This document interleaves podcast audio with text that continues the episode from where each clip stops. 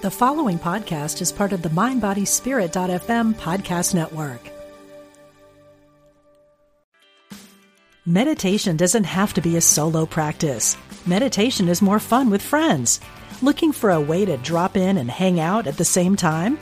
Join us online at Omega Institute for a meditation party with self proclaimed meditation nerds Dan Harris, host of the 10% Happier podcast, Sebene Selassie, and Jeff Warren.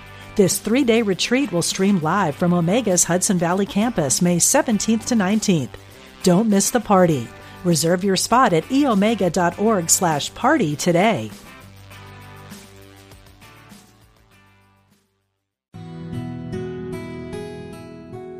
Discover the power within. Unity Online Radio. The voice of an awakening world.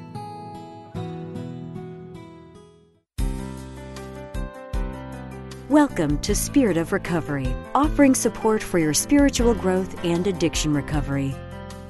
Here's Reverend Lonnie Vanderslice and Reverend Dan Beckett. Welcome to Spirit of Recovery on Unity Online Radio. We're glad you're with us today. I am Reverend Lonnie Vanderslice. And I'm Reverend Dan Beckett. And together we discuss the ways that spirituality and recovery intertwine and work together to support your spiritual growth in your recovery journey. And so today's show is meant to be an interactive discussion. So if you're listening live, you can call in with your comments and questions. The number is 816 251 3555. Again, the number is 816 251 3555. And Facebook users, you can also message us during the show from our Facebook page Spirit of Recovery. Just click the send message button right below the banner, and your anonymity is always respected. So there's a well worn adage that says, We are known by the company we keep. But do each of the folks in a particular group that you hang out with reflect your values 100%? Or maybe you don't quite fit the mold and have to stretch to feel a part of.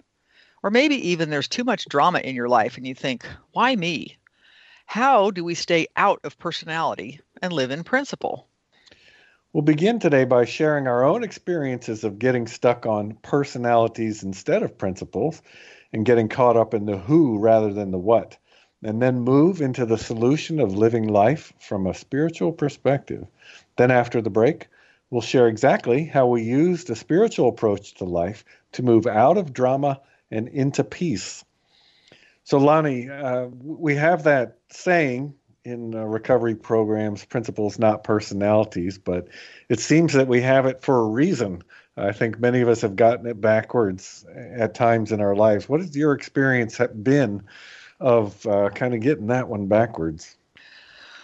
Well, you know, starting early in life, I think about all the people that I admired, you know, and I can remember being um, six years old, believe it or not, and we lived in Colorado at the time on top of a mountain. And the girl across the street, that was the only house across the street, gravel road, could ride a bicycle. And I couldn't ride a bicycle. And I looked up to her and I admired her and I thought she was just the, you know, the best thing since sliced bread.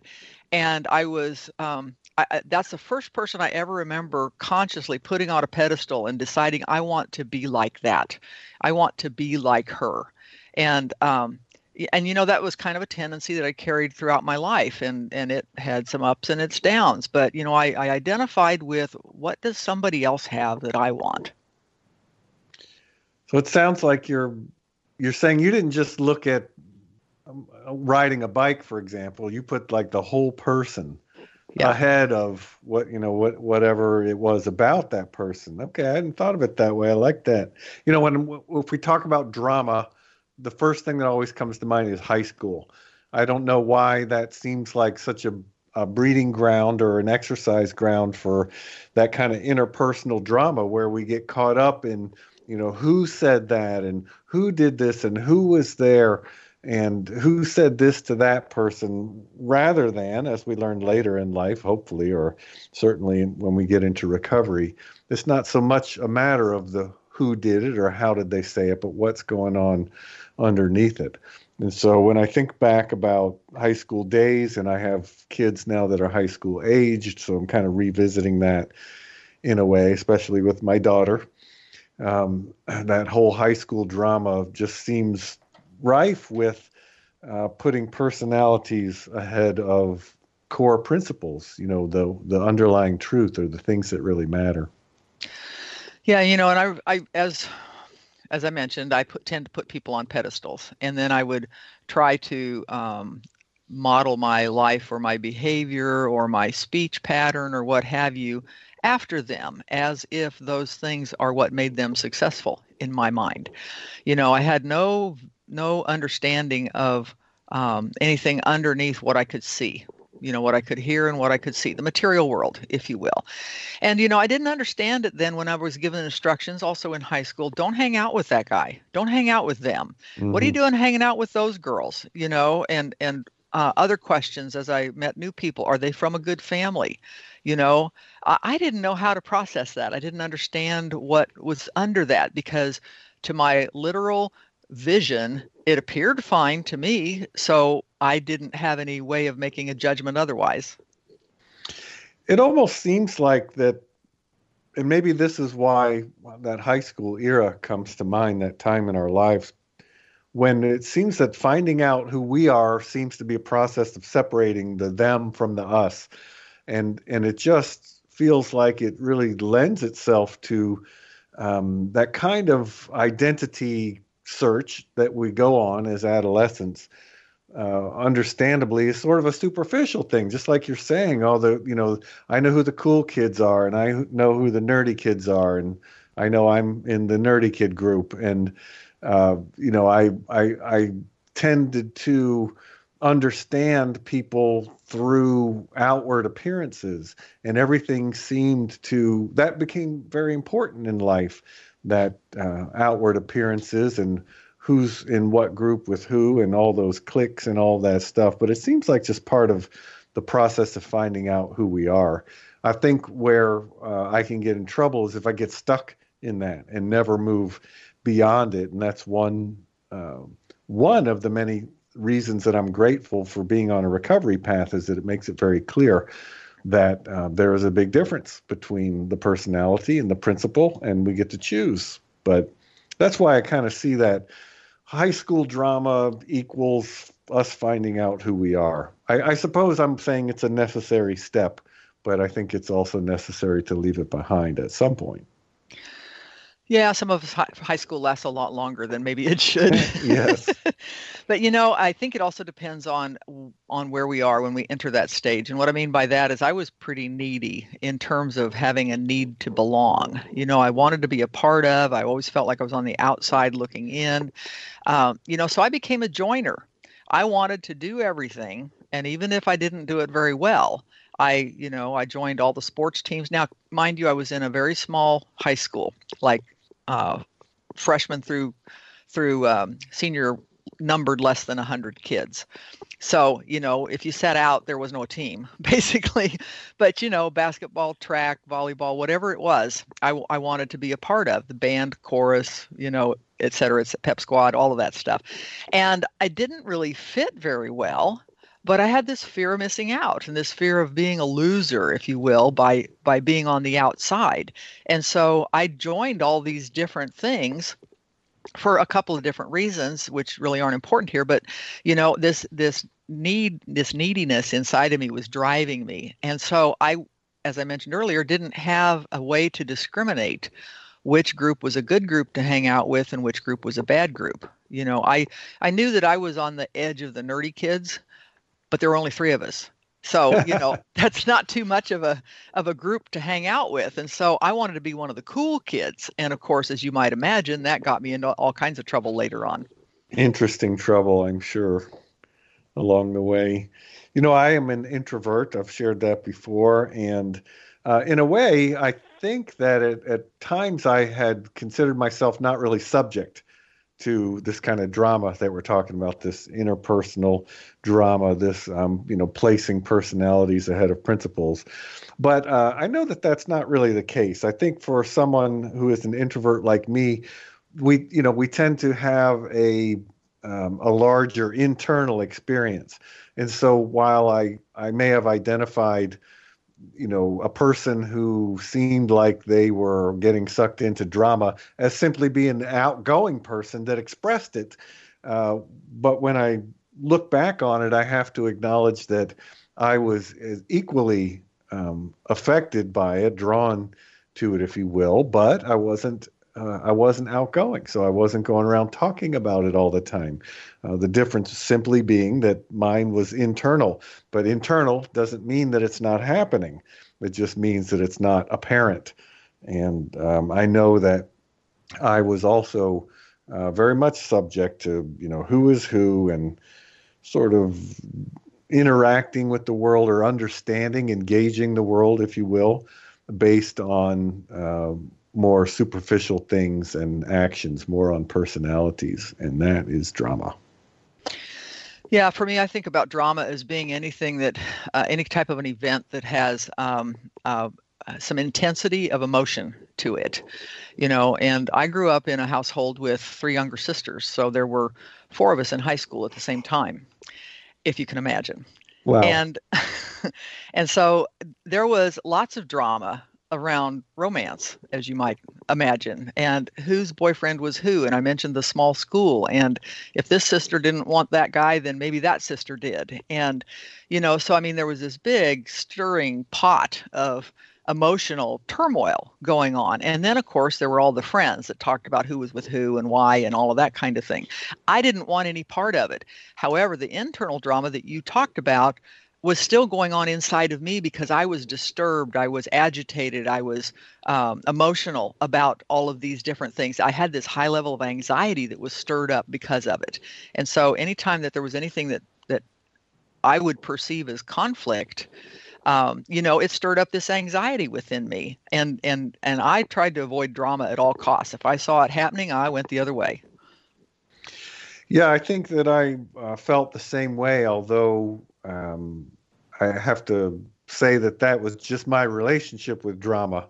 I might have thought I was avoiding it, but that was my own way of um, sort of my non-participating way of participating in it. I was a non-participator. Uh, unlike you, I was not a joiner. It took me until much later in my life to learn how to be a part of instead of be apart from. Be a part, two words, be a part of instead of apart from.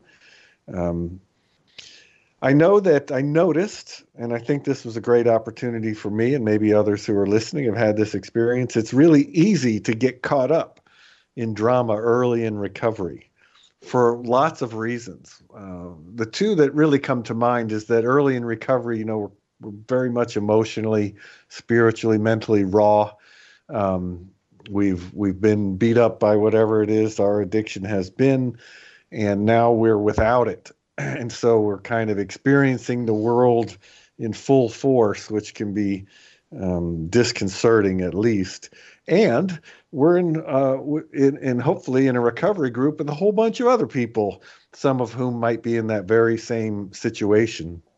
And as we've talked about before, uh, people who would not normally mix. And so there just seems like there are lots and lots of opportunities for, I don't like the way that guy does this, and that lady, I don't like how she does that, and all kinds of drama to get caught up into. But that, of course, means it's also a great place to recognize and heal that drama. And that's how I'd found my experience to be. You know, all those things that I think drove me crazy at first became my teachers, and now I can smile uh, at them and not get sucked into it quite so much.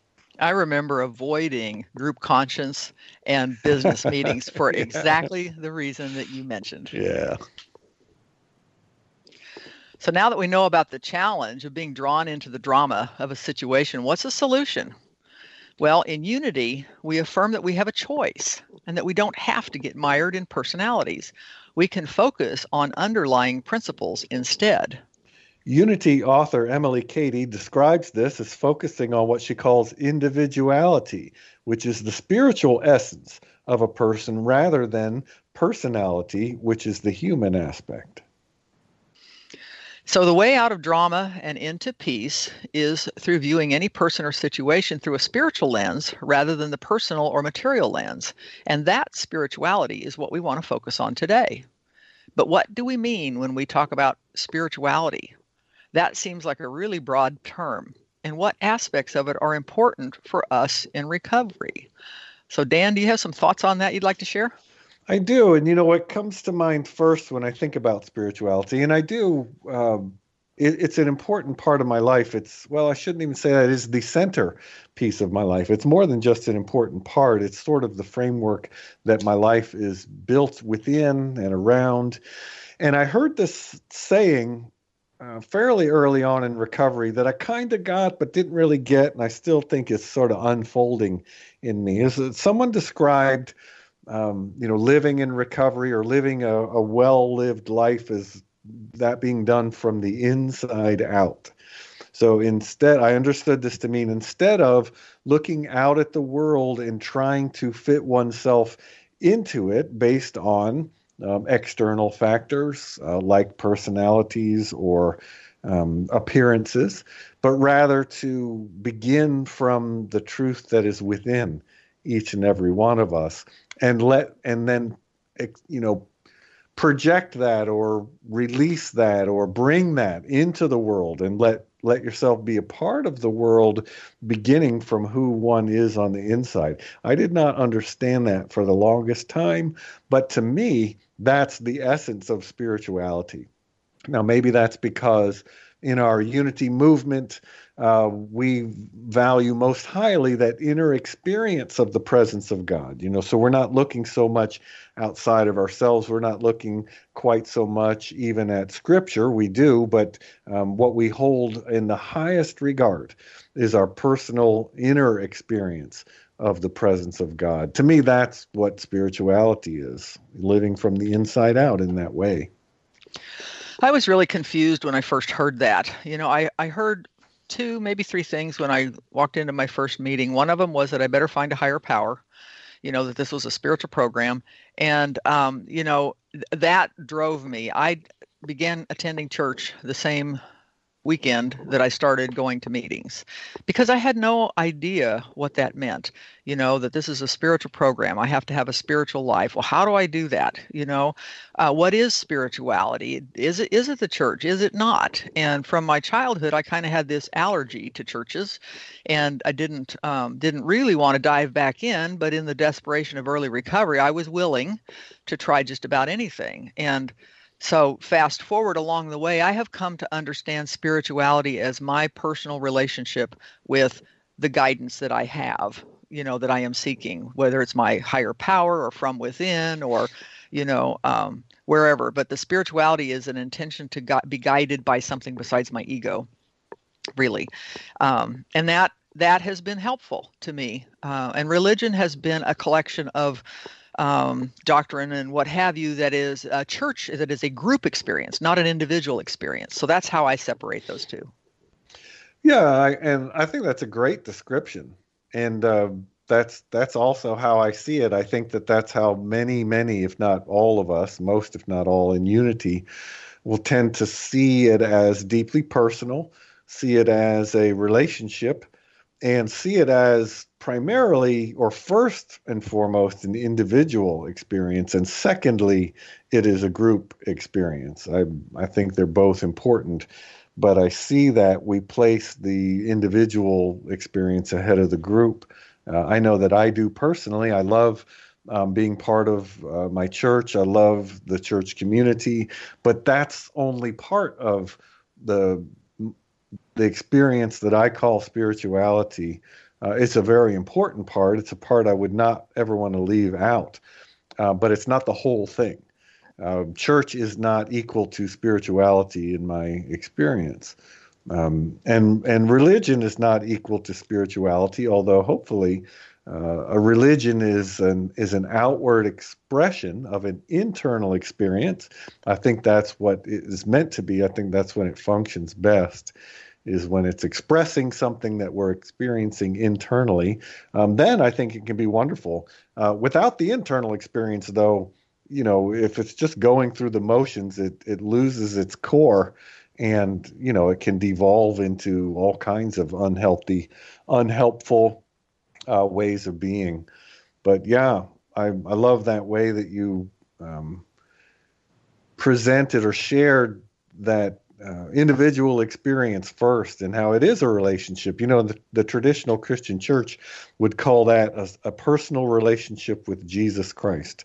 And I don't use that particular phrase uh, in unity, but I understand what they're talking about when they say that. I didn't used to. I understand what that means. And I have my own way of seeing it very much along the lines that, that you described it. it. It is living from that internal guidance, that that presence of uh, the spirit within living from that place. And yes it's inherently personal. How could it how could it not be? And i think that phrase living from the internal guidance is key absolutely key to this. You know i mentioned i started going to church the same weekend i started going um, to a 12-step program. Well about five years in I started seeing a big uh, gap between what I was learning and understanding through 12 step principles and what I was hearing in the church. And it was some of it was languaging differences that I just could not, you know, uh, resolve. But I found myself at about five years sitting on the back row of the pew with my fingers in my ears going, no, no, that's not, no, that's not right you know and at that point i had been there in the church long enough that i was wrapped up with the personality of the pastor and how could he be wrong? Because he was on a pedestal but i had this big internal conflict because that's not my experience that he's describing. So i had this big um, decision point you know i, I and and it was uh, a lot of spiritual angst around that. And one of the associate pastors took me around. We visited probably eight different churches. She attended with me every Sunday to try to find a church home. And I finally dropped out because I did not find something that would fit and support me where I was at that point in my journey. Wow. Yeah, I can totally understand that. And that is both part of the power, I think, of a of a of a spiritual community, we'll say. You know, it has a leader. And one of the big pitfalls, of course. Um, in that we can all too easily um, decide that the person who's up front that they know everything about all of this and that and that they have all the answers to my problems and that um, that their lives are wonderful. And if i could just be like that again it's like you said it's it's putting that person on a pedestal. We can do that with a book too you know we've I've I've I've experienced the um, that doing that with even with recovery literature. Everything I need to know is contained right here in this book. Uh, well, and I've seen people say that about the Bible and about the Big Book, and it's just I think it's a it's something that we can do as humans, and it seems like a necessary step along the way. I mean, the toppling those pedestals, I think, is what helps lead me um, to whatever to whatever might be next. Sometimes I think that's why my uh, the minister at my home church, my very first unity experience was um, uh, quite a character, and he seemed to delight in helping people knock him off the pedestal by being, you know, borderline inappropriate or depending on who you were, you know, telling an off-color joke that you're like, I cannot believe I just heard that in a church. What is this guy doing? Well, what he's doing is trying to wake people up and I while I don't I don't um, use his particular tactics, I get what he was trying to do to kind of shake us out of whatever mold we had sort of stuck ourselves in, and so um, it can show up in a lot of ways. Uh, for me, being part of a tradition is important when I think about spirituality, even though I have my very own take on it, and I absolutely do.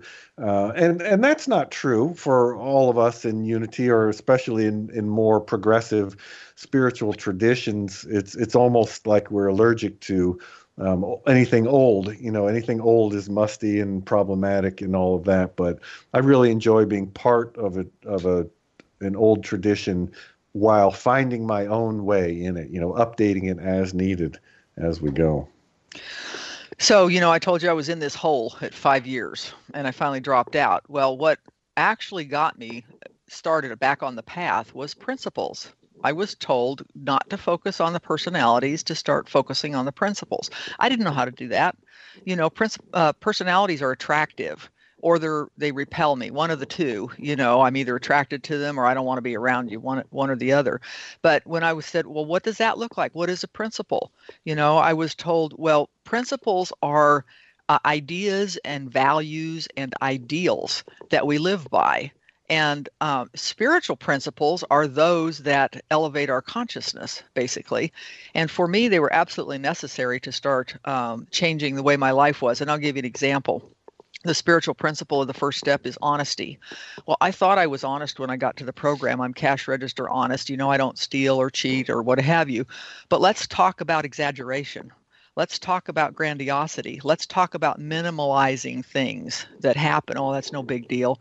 You know, um, those kind of things. I found out that there were all kinds of ways in which I um, pretended to be somebody I wasn't, better than what I was, or worse than what I was. There's all all kinds of ways that ego manifests in dishonesty as a way to set myself apart from other people uh, having to be better than somebody, for example. And so when I started studying the spiritual principle of honesty, I had to start learning about, oh, that means this behavior needs to change. And then I found out it was a habit.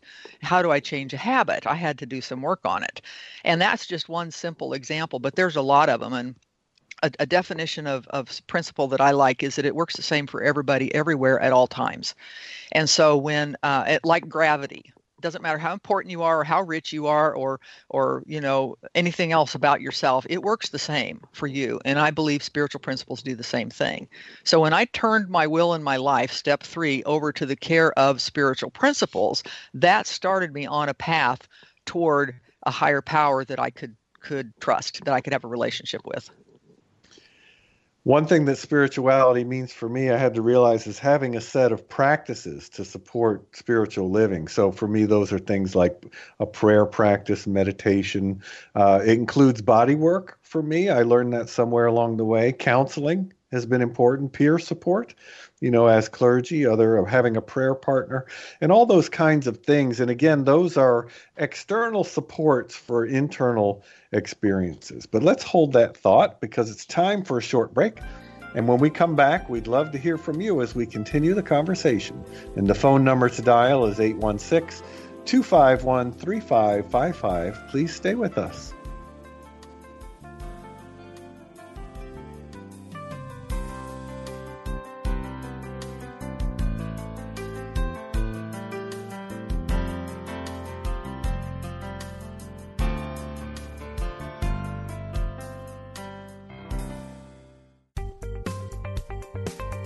Experience the difference. Unity Online Radio. The voice of an awakening world. As Unity Online Radio continues to expand its programming and outreach around the world, we depend on the generosity of listeners like you. If you enjoy the programming, please make your donation today by going to unityonlineradio.org and click on Donate. Thank you for your support. Here's a Unity Meditation Minute with Paulette Pipe. So, as always, we begin our time of meditation by first taking account of what we're feeling, those sights that we're seeing, those sensations that we're experiencing, and each breath that we breathe.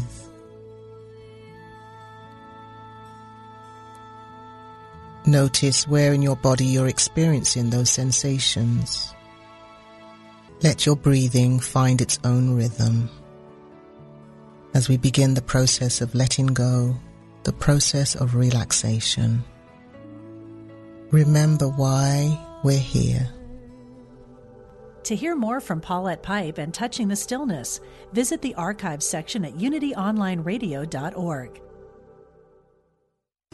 What if you could start each day with a positive outlook, remembering you are a divine expression of God? Daily Word is a booklet of daily devotionals offering positivity that's downright contagious.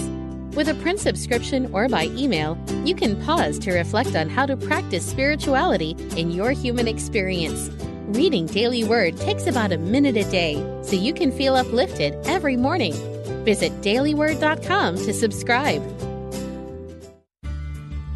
Sometimes you might feel so alone with your problems you don't know where to turn. We invite you to call Silent Unity, the 24 7 prayer ministry, where someone is waiting to pray with you every day at any hour.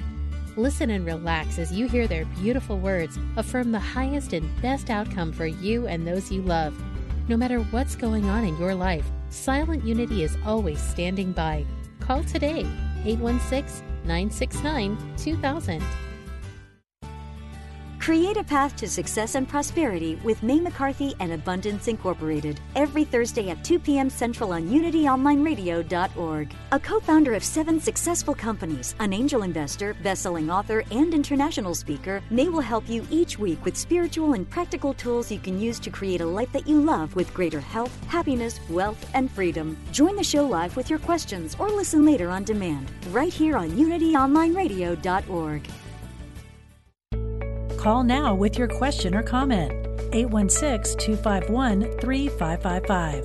That's 816 251 3555. Welcome back to Spirit of Recovery with Reverend Lonnie Vanderslice and Reverend Dan Beckett.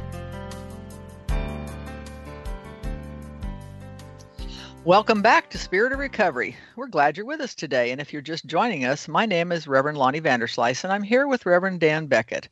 We will resume our discussion in a moment, but first, we want to let you know that the phone lines are open. So if you have a question or comment to share, please give us a call at 816 251 3555.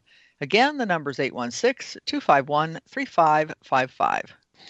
And prior to the break, we were discussing principles, not personalities, or more specifically, what happens when we get that backwards. Drama and spirituality, and how spirituality is really the antidote to drama. So, Lonnie, now that we know the challenge is getting caught up in drama based on personalities, and the solution is a spiritual approach to relationships and issues, how exactly can we use spirituality to come to a place of peace in our lives?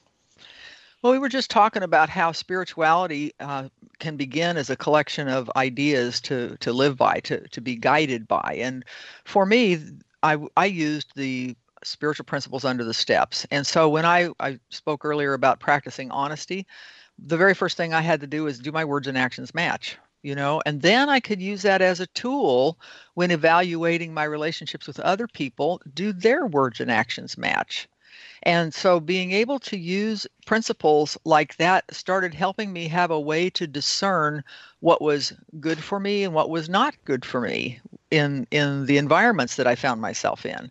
And part of that, uh, you know, we, we talked about birds of a feather flock together and being, you know, known by the company you keep.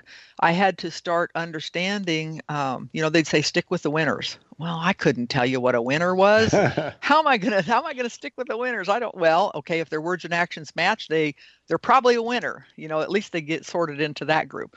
And so I could start determining who and and uh, what I was going to start listening to and, and modeling my my behavior after. One way that I found super helpful in sort of minimizing drama or get, getting caught up in personalities and instead cultivating an experience of peace is is through this core uh, unity tool of denial and affirmation you know, if you, if you hang around Unity uh, for a while, you hear this all the time, uh, maybe to the point where it can sort of start to lose its meaning. But I, I love how each time we get together here on the show, we focus on a denial and an affirmation because I think it really is a wonderful tool for shifting consciousness. Now, I have to say that at first, I thought that the denial statement and the affirmation statement were somehow these almost magical spiritual statements that if I just said these words, almost like an incantation, that that was somehow some in some way unknown to me. So I'm even in my head getting in a little in superstition here, uh, was going to have an effect on my personality. Uh, what I found though, uh, the way that it works is not so um, hard to understand, but that by using the denial and the affirmation, I could easily tell how far away I actually am from that statement. So if I were to uh, if I were to make a, a denial statement about um, you know getting sucked into drama is not um, the truth of who I am, hmm, the fir- my first reaction is, how true is that? Well, it, it, might be somewhat true. It might be very true on a given time. It might be um, very untrue at a given time. But to me, the power of denial and affirmation is that it gives me, it's like looking in the mirror. It gives me a very real sense of where am I on this issue. And by, by using that tool, I'm choosing to focus on the way that it doesn't work denying power to that and the experience that I want to have, drawing that into my life. And so I found those things super helpful, even though the way they, in my opinion, right now, the way they actually work seem very different than what I first thought when I encountered them. One of the things that I learned that was so helpful for me with with um, staying out of drama, not engaging in the drama, was boundaries. You know, um, we've talked before about how you don't have to attend every fight that you're invited to. Mm. And you know, I didn't I always I've already talked about how I was a joiner. So if there's a group of people and they're talking about something, I would gravitate toward that group and I wanted to be a part of. And maybe I'm laughing at inappropriate jokes, or maybe I'm uh, making a comment to to be included as a part of the group, but I don't know what I'm talking about. You know, I mean, there's behaviors like that, and so I had to learn boundaries. And I was told that boundaries are to keep me safe; they're not to keep other people out. And so, what are my boundaries? Well, one of the ones that I set was I will not participate in gossip. Well, I had to learn how to identify gossip. Well, if it's not a me, my own experience, if I didn't see it, hear it, say it, it's gossip. I don't need to repeat it, you know? And so I was given tools like that where I could say, okay, this this is my boundary. They're they're over there talking about something that's really none of my business. I don't need to go over there. I think I'll go make the coffee instead. So being able to set a boundary, um, which included learning how to say no. Just because I got invited to go out to, to coffee afterwards with a group of people that mm, maybe I'd been told to stay away from, or maybe I didn't feel comfortable around, I didn't have to say yes just because I was asked. And that was that was a new experience for me to start learning to say no. I like that. I've heard that described as uh, if someone tosses me a ball, that doesn't mean I have to catch it. I didn't ask them to toss me the ball. I'm not all of a sudden involved just because of what they did. I get to make a choice as well about how I get involved. Uh, one an- another way that I have found that supports my shift from uh, drama or uh, personalities to a life of peace is is another core unity practice, and that's a meditation practice. And again, this for me, this functions similarly to the way that denial and affirmation do because it gives me an opportunity to see what's going on. It's almost, again, like looking in a mirror. If I'm willing to sit and have some quiet time of meditation, then I am choosing not to be distracted by all the different projects and emotions and whatever it is that the particulars that's going on in my life, but to to set those aside, if only for a few minutes, and to see well what's you know what happens when when I'm not engaged in this, that, or the other thing. Well, what happens is whatever's floating around in my head, and so it it is like the experience of looking in a mirror, and just that alone, I think, is a is a powerful guide uh, to moving to a life of peace. It reminds me of that uh, principle of of emotional and spiritual healing that says that um, we all, all human beings, are naturally uh, driven to come into balance, and so healing can simply be a matter of not reaching into someone or something and changing it, but rather creating creating the environment where the healing occurs naturally. And that's to me what meditation is. I'm choosing to create an environment where I will more clearly see what's going on. And just by seeing it and setting an intention uh, for healing, the healing happens. You know, an awful lot of drama, I think, is um, uh, comes along with addiction it's um, obsessive compulsive thinking patterns and behavior patterns and you know it's, it's kind of a deep hole to dig out of but it, it does happen when we start bringing our lives into balance as you were mentioning and one of the things that that helped me immensely was being willing to seek guidance instead of live inside my head. Oh, God told me this or that. You know, what I thought was meditation when I first got into the program turns out not to be at all what um, what I was what uh, what I was experiencing. And so being willing to reach out, being willing to ask somebody else's thoughts or opinions or even guidance. I don't know what to do here. What should I do? For years I would call my sponsor and say, I need a reality check. This is what I'm thinking, this is what I'm feeling, this is what I think I need to do. What do you think? And I would get instruction back like you got to be kidding or well let's talk some more about that and you know that processing of those uh, obsessive compulsive thinking things helped me dissect them to the point that I could start changing little pieces of my behavior. But more importantly, start changing little pieces of my thinking because it was the thinking that was driving the behavior. Oh, this time it'll be different. It'll be okay. you know. I know that thinking pattern. I, I know it well. I think I still use it in fact, but not in ways that threaten my life quite as much as my old ways did. I realize that as I consider uh, the practices or the uh, what what is it that about spirituality that helps me move from a life of drama based on personality into a life of peace that that um, that they tend to show up in a few different categories. I've already talked about a couple practices, and I'm going to talk about another one. But also, they show up in in community, in my engagement with community. They show up in principles, which is what you've been uh, sharing about, and they show up in actions as well. So I want to be able to touch on all of those, but the the practice that comes to mind, and, and I'm beginning to feel like a, a billboard for the, the unity path. Uh, not sure how that c- could have happened, uh, but a giving practice. One way to help create peace in my life and get out of um, particular circumstances and in more into principles is by having a, a, a giving practice. You know, I joke with uh, the folks at church uh, on Sunday that you know, sometimes we've heard it said to give till it hurts, and then, then they laugh uncomfortably. And I said, don't don't do that. Please don't give till it hurts. That's not how this works.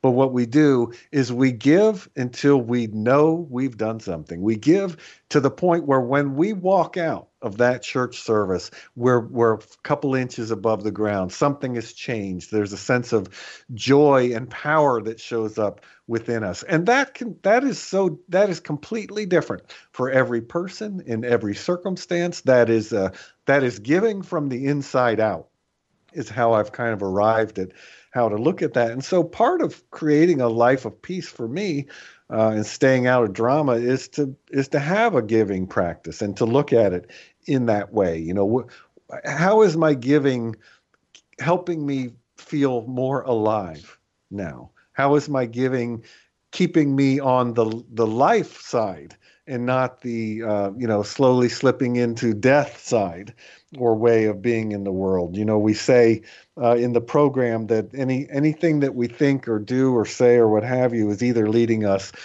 toward our addiction or away from it.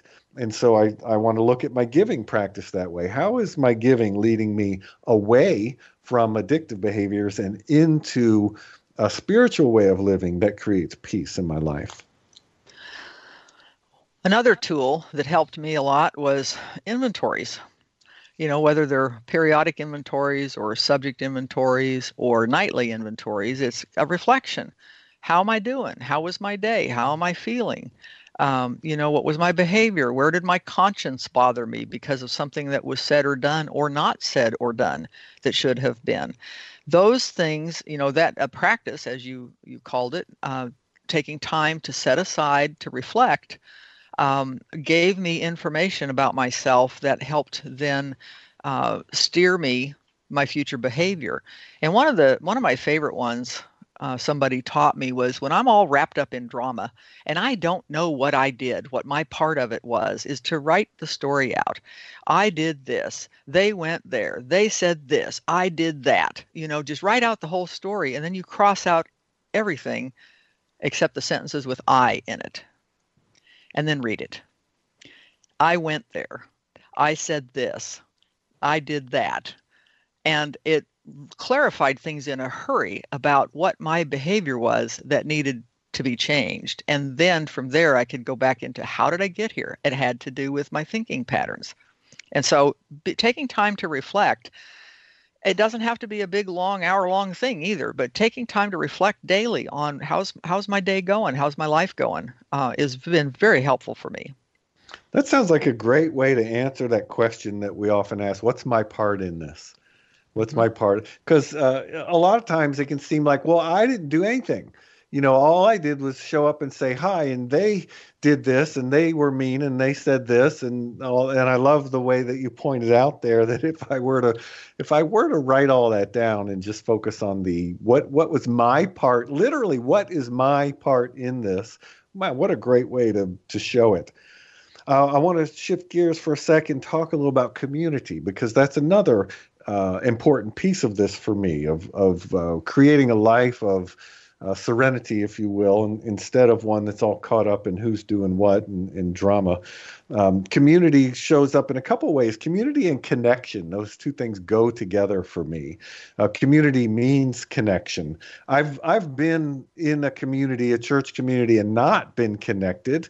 Uh, and I have also learned what it actually means to be connected. So just showing up uh, is a for me, it's a big step in the right direction, but just showing up is not necessarily going to create the connections that I'm after.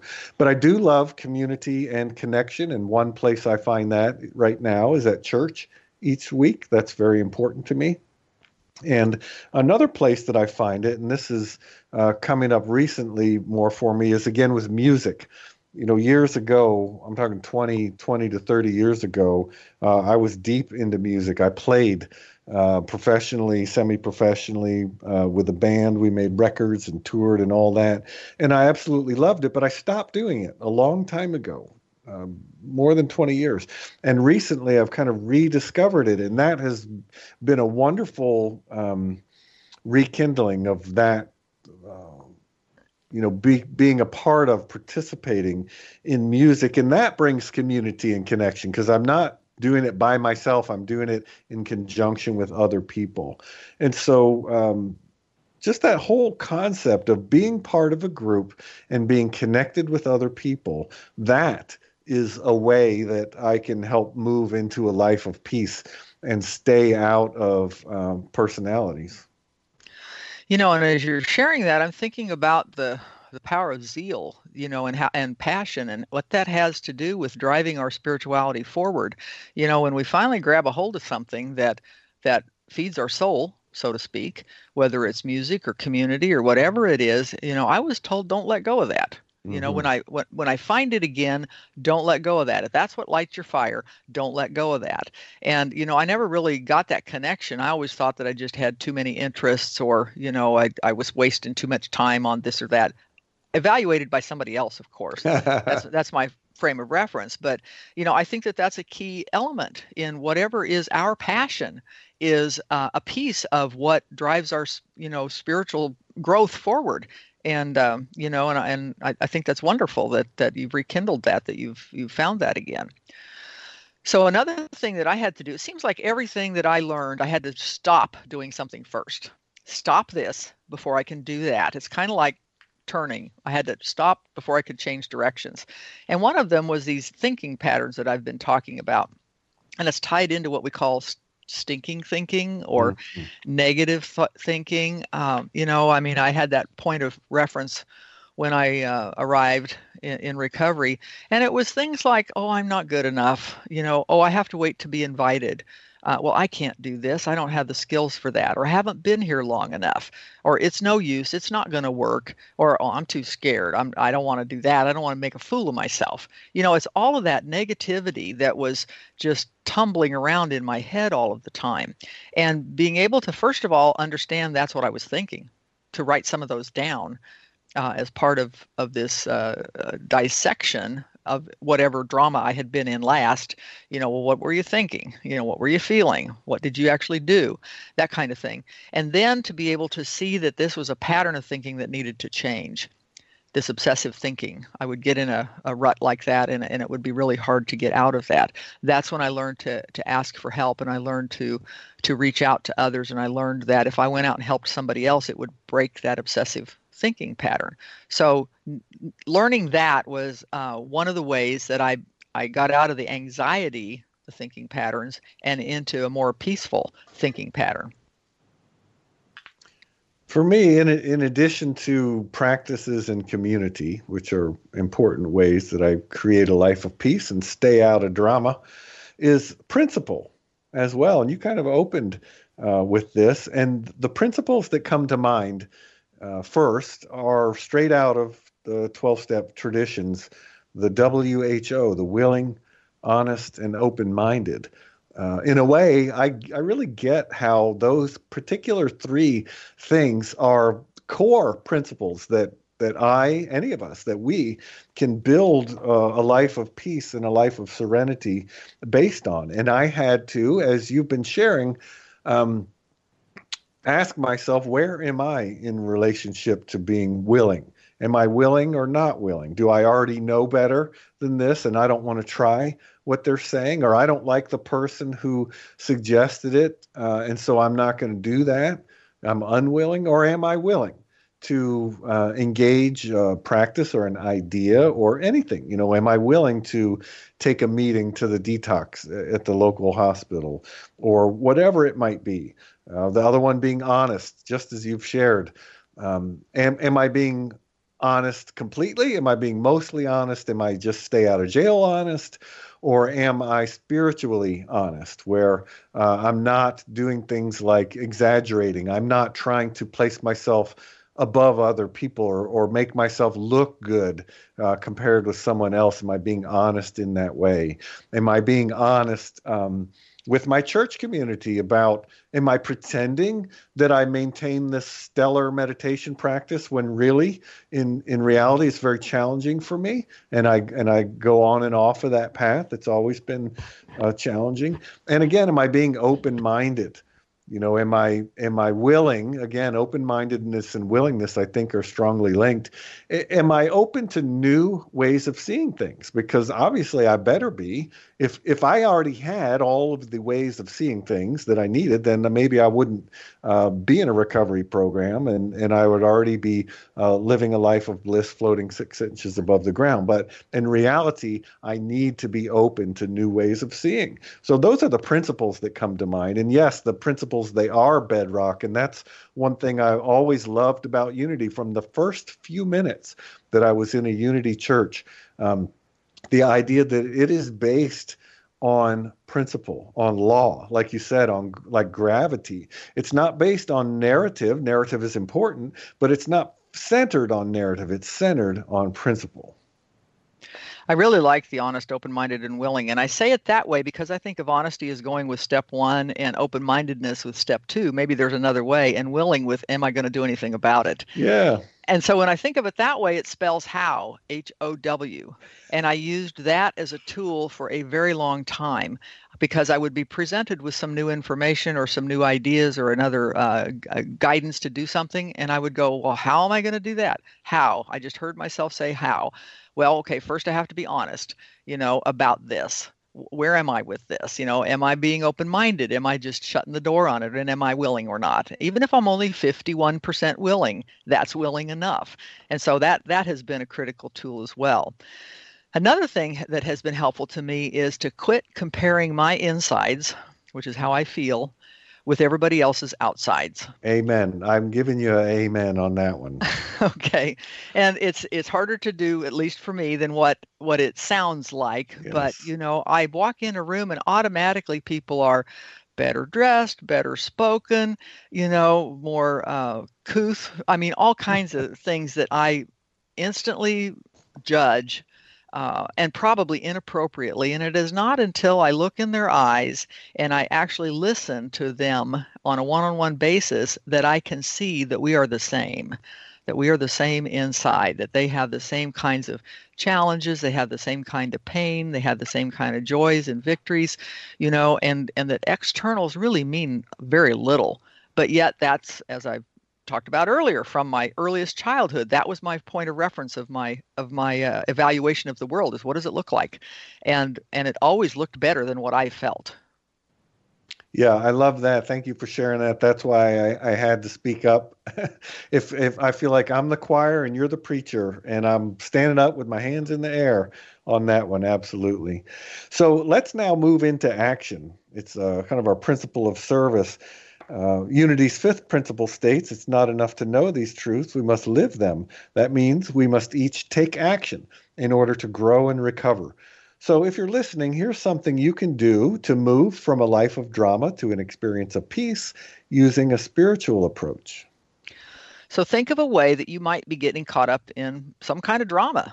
Maybe there's somebody in your family that really gets under your skin, or maybe somebody at work. Or perhaps you find yourself too easily lured into gossip. What's important is to pick one thing, something simple, to focus on in this exercise. The idea is to relax and to let it be easy. There's no need to struggle. You can take what you learn here today into your life this week and return to it anytime you choose in order to find peace. So let's use the example of getting drawn into gossip at work. So use a statement of power, or what we refer to in unity as a denial, to deny any power to social drama. You could say something like, engaging in conflicts and personalities is not the truth of who I am. Repeat it a few times in your head or aloud, but say it with conviction. Engaging in conflicts and personalities is not the truth of who I am. Then follow that up immediately with a bold and positive affirmation of a new experience. You could say, I see the spiritual truth in all situations. My life of peace is guided by God. And then take a few quiet moments to relax and take it easy. Just breathe it in. There's no need to struggle. Give thanks for your new experience in the world and move on with your day. So take some time this week and affirm your new experience. Engaging in conflicts and personalities is not the truth of who I am. I see the spiritual truth in all situations. My life of peace is guided by God. So we've come to the end of our time together here today, and we hope you found something that helps you on your recovery path. And we both bless you on your journey. Thank you to our listeners, and thank you so much to my co host, Reverend Dan Beckett, for the insights that were shared in our discussion today. Listeners, if you would like, you can connect with us on our Facebook page, Spirit of Recovery, and give us your thoughts and feedback. We invite you to join us again next Tuesday at 4 p.m. Central. Until then, have a wonder filled week.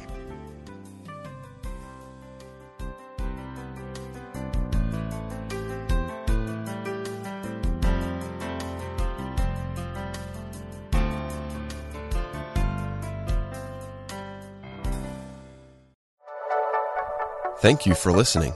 This is Unity Online Radio, the voice of an awakening world.